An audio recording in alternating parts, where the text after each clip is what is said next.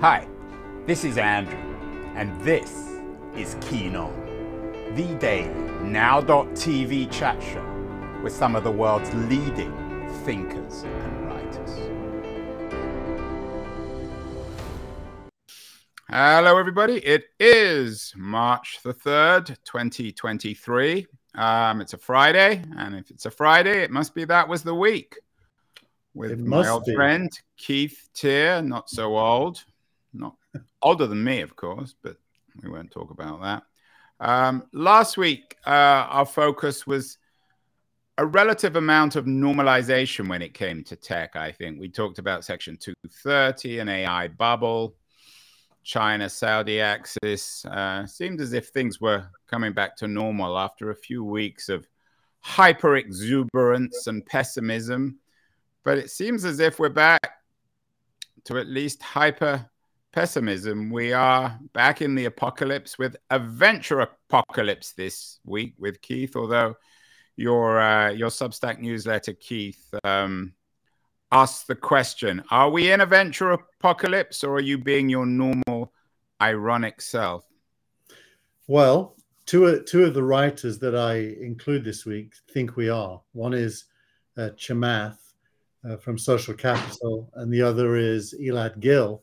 And they're both very respectable commentators about venture capital. And they both make the same point. And the point they make is companies that raised money in 2021 will be running out of money in late 2023, a little bit later, maybe.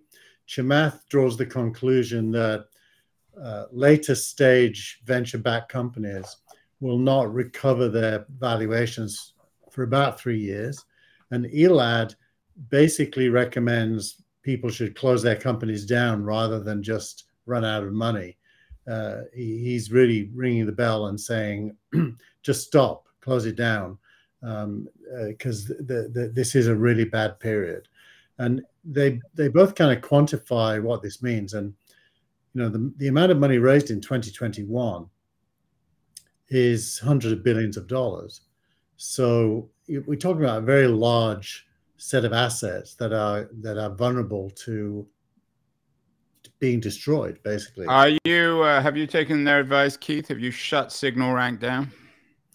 No no. We didn't raise money in 2021 we raised money in 2022 so it's interesting how whether why that makes a difference but it does yeah there was an interesting piece actually which wasn't in the newsletter which caught my attention on um, the information about clubhouse uh, a couple of years ago, we always talked about Clubhouse. We haven't talked about it for months, if not years. It's a, a site that's probably a, a, a ghost town. They raised 300 million, or they have 300 million. And the piece said that even though everyone's left, they've still got money. But if you're like Clubhouse, and clearly there's no place for Clubhouse in today's um, media ecosystem, should you just give the money back to the investors, or should you reinvent yourself and turn yourself perhaps into an AI clubhouse?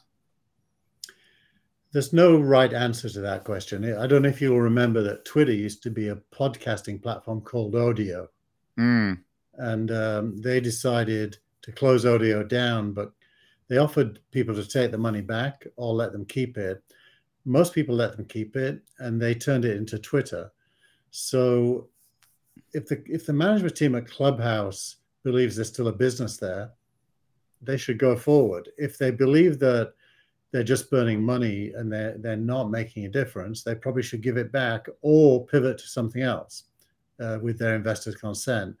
But what they shouldn't do, and this is the advice from Elad Gil, is knowing that it isn't going to work, just keep paying themselves to go through the you know the motions.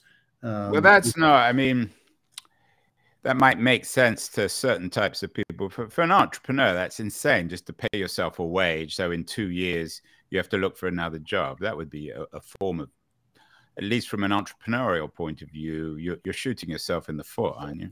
Yeah, and uh, but you know, people you can get delusional as well. You can persuade yourself something is going to work out when it isn't. I've I've done that. I remember my uh, my company Just.me uh, Vinod Khosla and Keith Rabois and uh, another colleague of theirs who whose name is escaping me basically said to me, "Look, uh, we're not going to put more money in. You should close this thing down." I wasn't there yet because it was it wasn't doing bad enough for me to draw that conclusion. It was doing quite well. Uh, the competitor at the time was Path, and I think we were growing and they were shrinking. So I, I was still engaged. So that you could characterize that as delusional. But uh, you've been around. You, you mentioned Twitter. Um, some people think this week, Keith, Twitter is dying. Uh, Jemima Kelly, I don't think I don't think you've got this in the newsletter either, but she believes that Twitter is dying a slow and tedious death. I think she's probably right. And then your friends at Substack ask, what comes after social media? Are we? And I've asked you this before. When you put all these pieces together, are we at the end of a social media age? No, no, because social media is just another word for human interaction when there's technology. We'll we'll never be at the end of a social media age. Yeah, but we know. But you're now you're being purposefully uh, obscure. I mean, we never talked about social media age when someone invented the telephone. If you have that broad definition, then the telephone's a form of social media. Yeah, but I think if you said, and we know what we're talking about, social media. We're talking about the period from about 2000 and what two or three, with uh, with MySpace and then Facebook and Twitter till today. So it's been about 20 years. Yeah, but it, it it's not going away. It, I mean, new apps will will come about. Um, new humans will find new ways of engaging with each other and sharing things and learning from each other the actual companies may go through even even death. Uh, I don't agree that Twitter is dying. I think Twitter is being reborn myself um, as, as, a better thing. But that, that's because you you're a big admirer of Elon Musk. I don't see. I, I don't particularly like him. I'm not a, a, an obsessive hater, but uh, I, I don't get the sense that anyone really cares enough about it one way or the other. No, they do. They do. I mean, the numbers tell you they do. And and it's do you know who cares the most? Journalists, because it's where they publish. Exactly. So it's obscure. It's journalists talking to themselves, and yeah, I, and, I just uh, don't see a future for Twitter. But that's another issue. Maybe we'll talk about that another week. So you don't believe but, Twitter's dying? No, I don't think Twitter's dying. I don't think Facebook is dying. I don't think Google. Well, no one's dying. claiming that Facebook's dying or Google, and Google isn't a social media company anyway.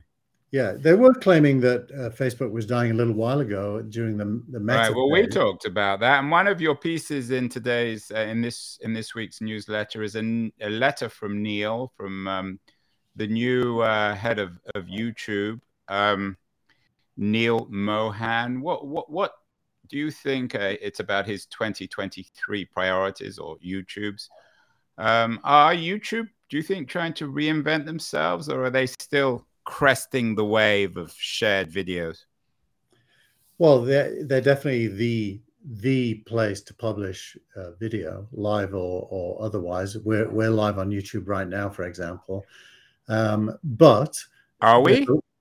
Oh yeah, we're uh, well unless we're everywhere, Keith. Though aren't we? We're ubiquitous.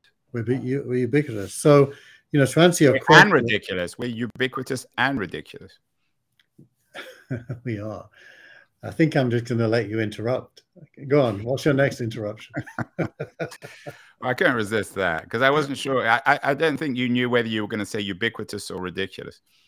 Um, no, look, YouTube is is massive and big, and it's not going away. And Google makes a lot of money from it. However, it has competition, and especially young people are finding new ways to engage with video.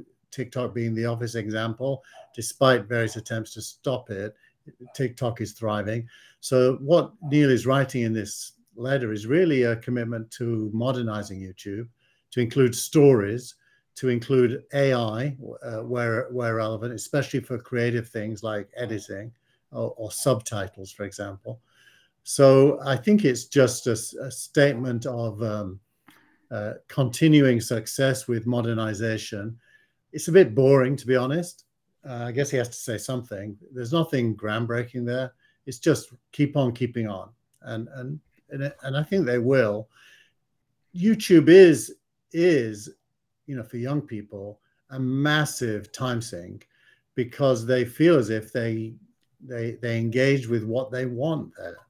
Uh, my kids do, And, and, Yeah, and I- my daughter, I don't know about my son, but they, they spent hours. It's probably uh, maybe a, not for this show, but not particularly healthy. Last week, Keith, um, we we talked a lot about Section 230. It hasn't gone away. You have a couple of pieces. Uh, one from the markup by uh, Nabiha Syed uh, on Section 230 as a load-bearing wall, uh, and is it coming down? Not quite sure what that means.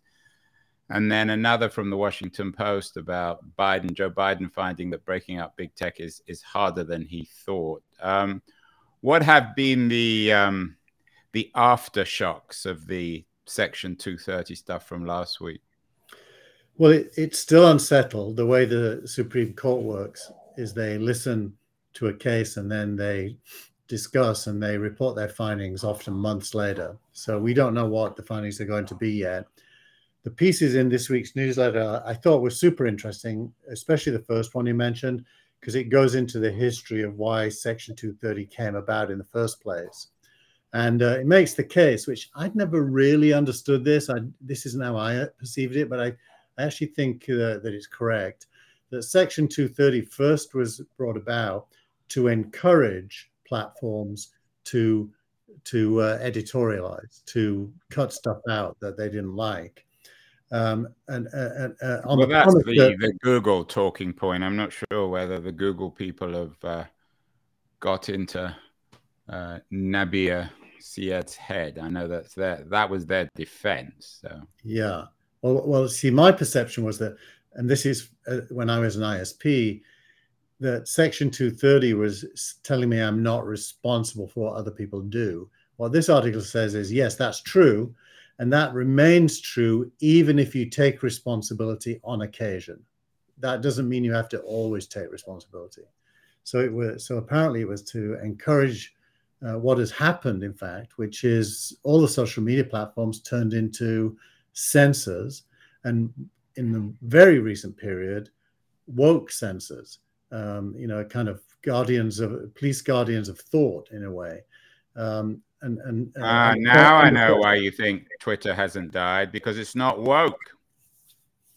But it's definitely not woke un, under Elon's uh, leadership. But it, it doesn't mean it's perfect. He, he has his own issues. Yeah, he said some. I think we can leave him out of it. You didn't have any links with some of the nonsense he's been talking this week. What about um, what about uh, Biden and breaking up Yeah. big tech? That's of course back to your friends at the FCC. Yeah, Um, I don't know if you've got it, but there's another article which talks about the FTC giving up on stopping Facebook making an acquisition. yeah, I've got that one too. Uh, Um, FTC drops the bid to block Meta's acquisition of, of Within. Right. Well, if you read the quote in there, it's all about how what a bad time Lina Khan is having. And yeah, well, you must be this. I know you're a big fan of Nina Khan. Yeah, we we we we know that I'm a great fan of her postgraduate paper. Um, so is this? Yeah, I mean, Biden doesn't have much long, much more time in his in his uh, presidency, at least the first term. Is this the end? Do you think of any serious attempt to rein in big tech? Yes, I think it is the end. Uh, I, uh, I mean, apart from in Europe, where Europe is damaging itself by over-regulating big tech. Um, it, it, it, you know, I mean, the, the the extreme to me is forcing Apple to put a USB-C power connector instead of a Lightning connector on the next iPhone. Which you know, why why does anyone care? I mean, it, it just seems bizarre to me. Um, so I think Europe is is a bit of a renegade in this area, and money will run away from Europe the more it regulates. It's interesting thinking out loud. Musk's acquisition of Twitter is actually bad news for for the MAGA crowd who claim that all social media is woke because clearly it isn't anymore. Correct. They can't they can't claim bias, but you know the truth is, I, I watch MSNBC a lot. Um, I can barely watch it anymore because it is so partisan. I, I wouldn't use the word biased, but it has a political point of view. It, it, it mostly isn't news; it's op-ed. And Have you become a Fox News person yet, Keith? You sounds like you're on the road to it. I can't watch that either. For the, the it's the I same. can't watch CNN. I can't watch any of it actually. That's why Yeah. that's why Yeah. we're doing now.tv because all of all of conventional television is redundant. Well, we've done 10 minutes, Keith, and we haven't even talked about AI, but that remains the main story. Uh, you have a really interesting piece from Gary Marcus, one of the world's leading authorities and skeptics on AI. He asks, uh, he co authored it with uh, Michelle Garner. Uh, he asked whether it's time to hit the pause button. What do you think? Uh, well, I, I think of that as basically being cancel culture on a machine. It, it's like this machine can say bad things, so let's stop it. I, I I don't agree with it. I understand I understand why they say it, and I think that Gary uh, and others like him are genuine in their belief that the human race is so gullible that a machine saying bad things might poison uh, the, the, the mindset of the populace. So I understand that that's what they think. I don't agree with that. I think we're totally capable of understanding the nuances of what a machine says. I also think it's misunderstanding Chat GPT's usefulness.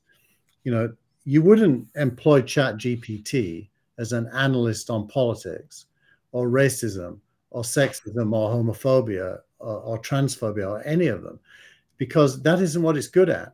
And if you play with it in those areas, it's going to be wacky. But it's super good at being a research assistant. It's super good. Right. So, how big a deal? A couple of interesting pieces you've got. One from uh, Sam Altman, who believes that OpenAI or AI in general, and he, of course, is the CEO of OpenAI, so he understands it as well as anyone. He believes it can break capitalism. And then an interesting piece in the Wall Street Journal by Henry Kissinger and Eric Schmidt, and they're co author of a book about AI in which ChatGPT heralds an intellectual revolution. Is this for real? Is it really as profound as some of these people are suggesting? Um, I, I, yes and no. It, it is profound because it's going to bring something to play that none of us have ever had, which is uh, uh, an unlimited research assistant sat on our computer, available to be asked questions or help with a goal anytime we want, and have a reasonably good chance that it will do a good job. That that's revolutionary. I mean, it just is fantastic. As a but isn't that just a sort of audio version of the Google search engine? No, it's it's better than that because the Google search engine will give you keyword matches on anything. It, it, it can't really answer a question or have a or tell you uh, in a narrative way, uh, um, a, you know, a set of facts or or or, or, or um, opinions. So it's very different. It's more like having a human being sat there. Now we human beings are flawed. You know, if you, if you ask me to describe uh, the the you know the laws of physics, uh, I'll do a really bad job. Whereas if you, you ask, never do a bad job, Keith. And and the thing with AIs is at least they're not like me; they don't interrupt all the time. exactly, but it is it, it, it is like having a person. In fact, it's like having all people. It's like you, you you can have the whole human race sat on your desk, answering questions, and depending on the question, it will become somebody capable of answering. Whereas I can only answer questions about things I'm an expert at. So it's better the human better than a human being. It isn't more intelligent than a human being because it isn't thinking, but it is able to gather information, facts, whatever you need based on your question, and put them in front of you, almost no matter what the subject is. And that's the intellectual revolution that Kissinger and Schmidt talk about. I wonder whether the the first wave of people to be really impacted by this are writers, because this is manifested at least in its first version in text. And most journalists, I mean, we've heard this one before, but it seems to me as if most journalists and writers and copywriters, they're all going to be made redundant because most of them aren't very good. And unless you're a, the very, very top of your profession, I don't see how you survive against this. Well, I, I, I definitely think we humans will want as much human written stuff as possible with with as much creativity and out of the box thinking as possible. And Chat GPT won't give us that. So I think you're right, but I don't think it's. I yeah, don't but we, when right- you speak on behalf of we humans, I mean, we humans, to borrow your language, aren't very original. Are usually incredibly boring. I mean, remember when you sit down next to someone on an aeroplane, how boring they usually are. Most most people are boring. Most people have never had an original thought in their life.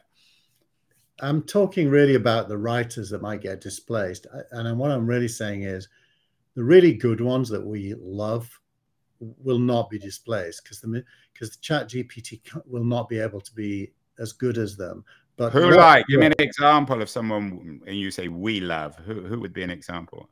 You know, like yesterday, I mentioned to my wife this novel, which you'll be familiar with as a as a uh, Englishman, is uh, the Ragged Trousered Philanthropist. Have you heard of it? I have heard of it. I don't know who, who's the author. The author is a painter and decorator from I think the 1930s, but I can't quite remember the date when he wrote. Um, who wrote a novel uh, that was really all about the people in his life. It was a novel about the working class. It's a fantastic novel. And, and it sits alongside Orwell, for example, as a right. We I did a show, a Keen On show, with the guy who used to run um, one of the big publishing houses, Doubleday in New York, uh, Stephen Rubin, and I asked him the same question. He came up with a novel, but he acknowledged that eighty percent of stuff can be replicated by AI. 80% of the stuff doesn't work, isn't very good. When it comes to journalism, especially tech journalism, how many yeah. tech journalists can survive this? No, I, I think if ChatGPT was given the Reuters newsfeed and told to select articles and summarize them, it could do a great job at that. And the other sort of, I, I don't know whether it's a, an irony or eerily coincidental, uncannily coincidental, is uh, we, we, when you or I turn on MSNBC or Fox News or CNN, we know exactly what they're going to say. We don't even. So I don't see how or why AI on any of the television platforms makes any difference. It's it's basically already programmed to be yeah to to, well, to, to I, tell you what you already know and what you already think. Yeah, well, you, you've already seen that phenomenon of people saying, "I asked ChatGPT something, and here's what it said." They're doing that on TV. They're doing that on radio.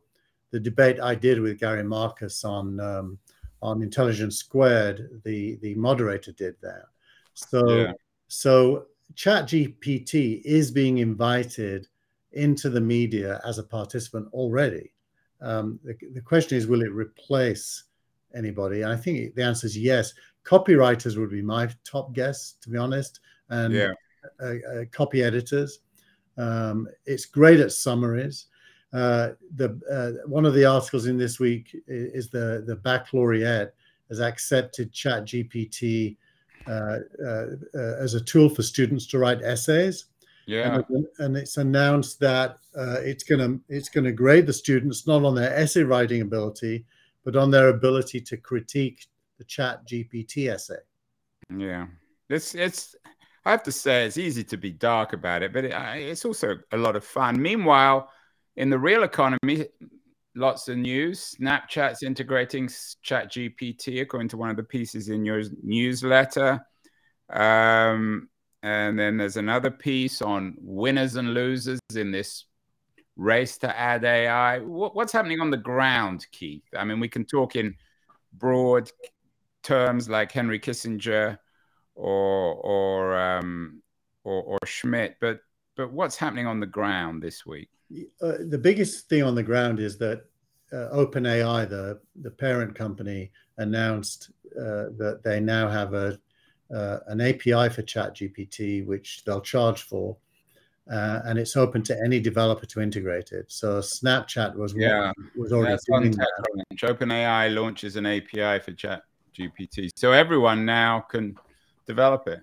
And, and, and basically the same tech is being put into a range of different user interfaces.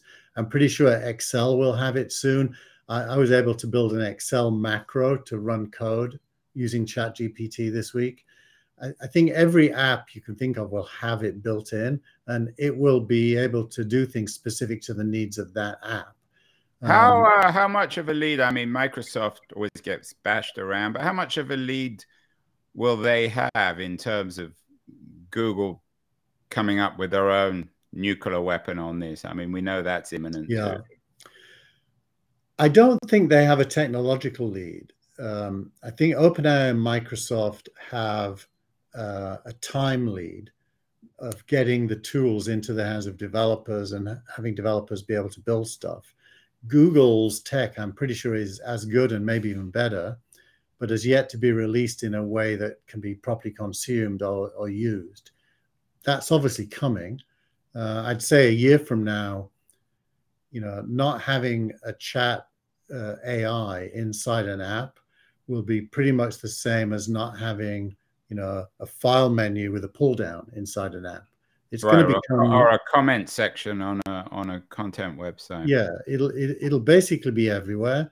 And then it comes down to human use and and what we how we think of it and what we use it for uh, how transparent we are about that uh, all, all kinds of stuff. The one thing i'm pretty sure we will not do is rely on it for facts or opinions well, you even managed to find it for video of the week. This is one of your new features on the website. What's your video of the week with a, with an AI focus? It, it's a video from Forbes um, looking at uh, why uh, AI is going to change our lives and reset everything. I like that phrase, reset everything, because we already do a lot of things. The, the ways we're going to do those things is going to change. And that that's the reset so the video is um, it's a pretty professional, you know, narrated video with lots of participants that just makes the case for the impact this is going to have.